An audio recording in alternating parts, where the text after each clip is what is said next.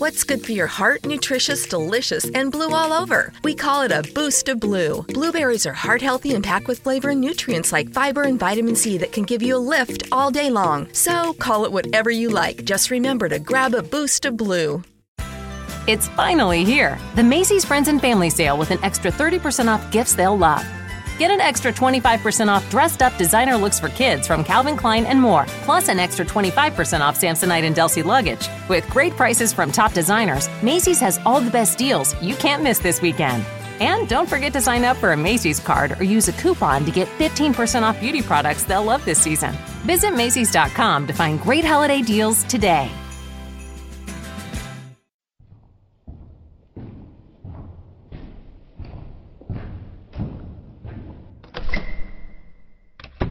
You're listening to The Underground.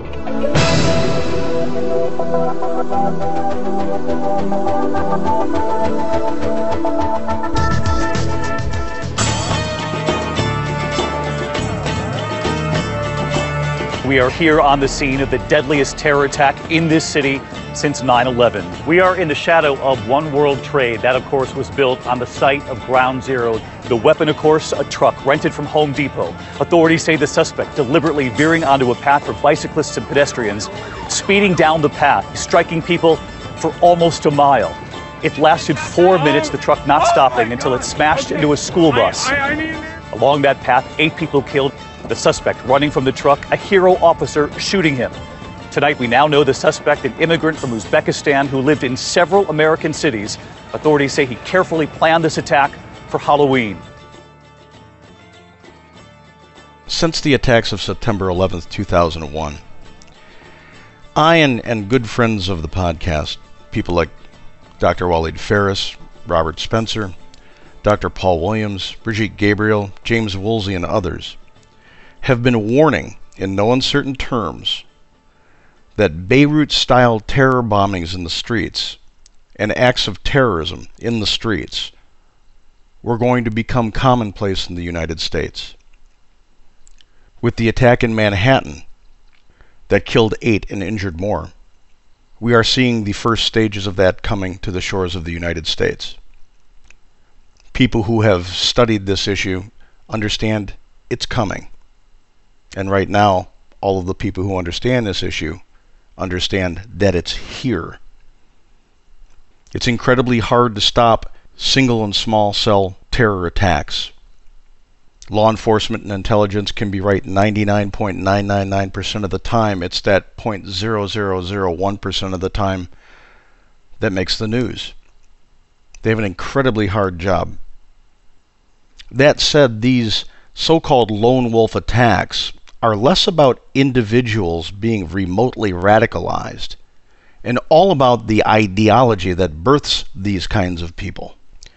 The ideology of Islamofascism, and that's what it is. It's the fascists of Islam that are perpetrating terror attacks. The Islamofascists of the world use their religion as catalysts for violence an accurate reading of the Quran and the Hadith, and that's you must do that. You need to read the Quran and the Hadith in tandem. The Quran is laid out by verse, shortest to longest. The Hadith is the story. So you need to be able to go back and forth between the two books to put things together. When one consumes these texts as they're supposed to be consumed, it becomes quite clear that there's a turning point in Muhammad's life where he transforms from peaceful prophet to a soldier of conquest. Islam transforms from a, a marriage of Judaism and Catholicism to become a religion of conquest. It is not a religion of peace. This is why many people, including people like Zuhdi Jasser, who is also a friend of the podcast, are begging the Muslim community to effect a reformation in their religion, not unlike what the Christians went through. To expunge the violence from their religion, expunge the violence from their dogma, in order to advance the peaceful tenets of that religion and expunge the violent and the aggressive. The hardest core Islamofascist believes that Muslims and the Muslim people are superior in all ways to all other people on the face of the earth. They believe in the subjugation of those who do not practice Islam.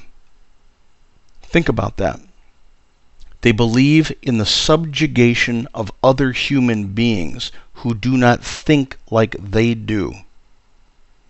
Interesting to note, back in the 1930s, 1940s, there was a group in Germany that thought that they were the master race, headed by Adolf Hitler.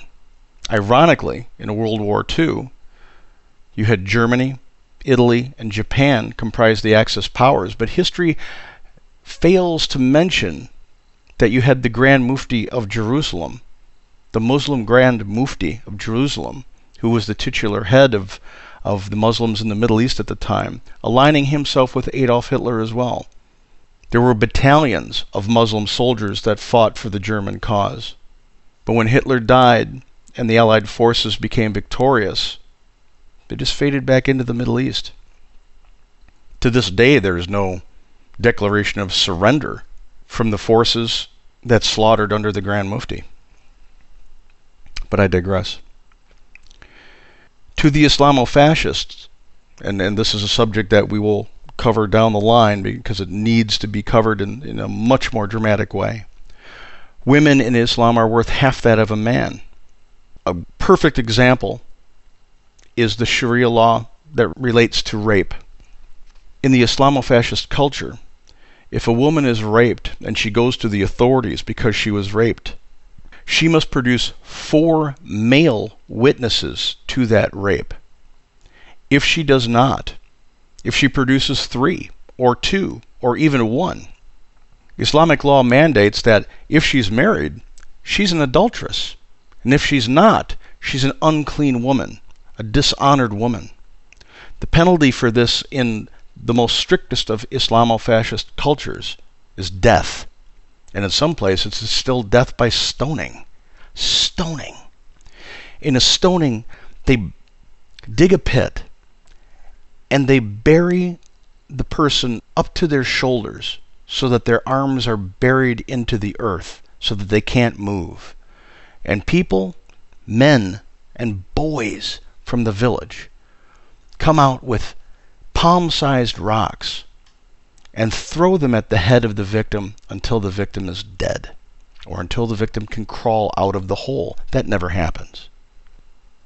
In the Islamo fascist culture, infidels, people who do not believe in Islam, have three things that they can do in order to survive in the world. And this is under the concept of a caliphate, which is a global control of the world under Islam and Sharia law. They can convert. They can pay what is called the jizya, which is pretty much a tax to live. And depending on, on which local authority wants to level the jizya, can be anything from everything that you make to half to 10% to a dollar but you will pay a tax. And the third option is death.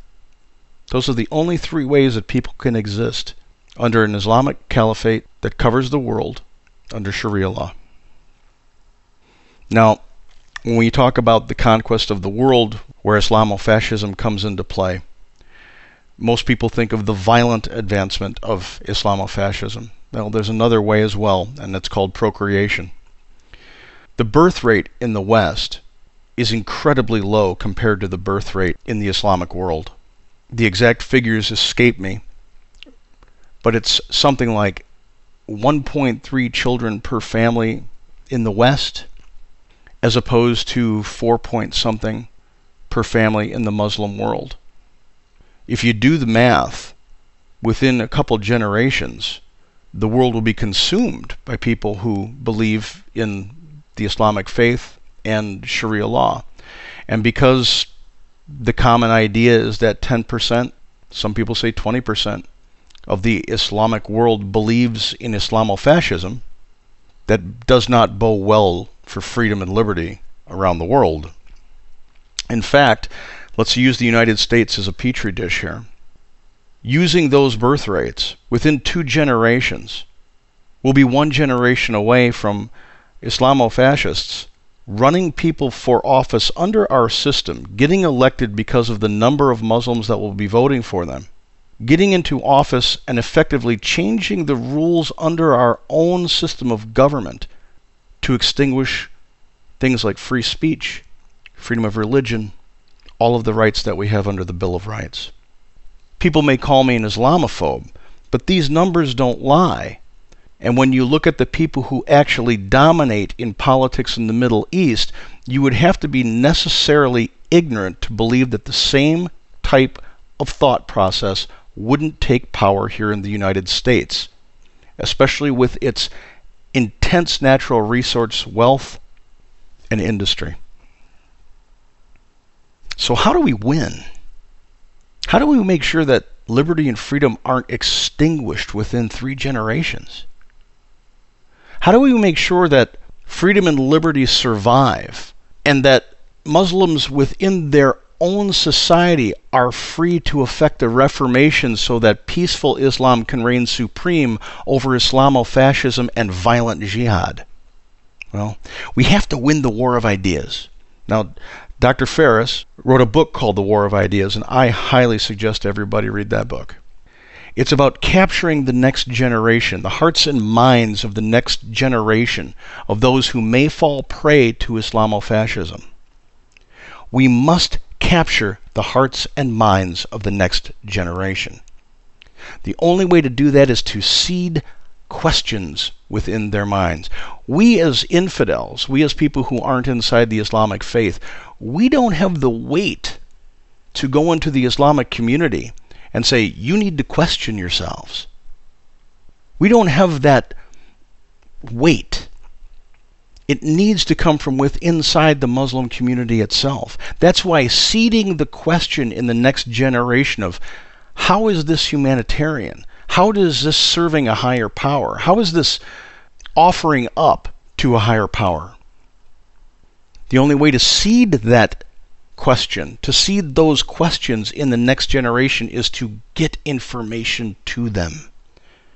Propaganda is used as a bad word. It doesn't need to be. We need to launch the most potent propaganda and information educational campaign that the world has ever seen, targeting the next generation of youth in the Islamic world so as to seed their ability to manifest that question. They will be the ones that bring about the Reformation inside the Islamic culture. They will be the leaders of the future that expunge terrorism from the global lexicon. They will be the ones to lead the religion of Islam out of the darkness and into the light into a peaceful coexistence with the rest of the world. And then things like Manhattan, they won't happen anymore. But that's the key. And we have to realize it. And we have to accept it. And we have to stop making excuses for people who would like to come here to kill innocent people. Progressives do that all the time, trying to say that it's our fault for existing someplace, our fault for advancing technology a million different excuses. And they hold the banner that Islam is a religion of peace. It is not. And it is in dire need of a reformation. Let's hope that more intelligent people prevail in this conflict and that the war of ideas is the biggest offensive that we have in this conflict. More so than anything military, more so than anything economically, more so than any other thing. Through knowledge, through information, through providing that information, we can reach that next generation and start the process of seeding that question so that they can lead their people out of the darkness. You've been listening to The Underground.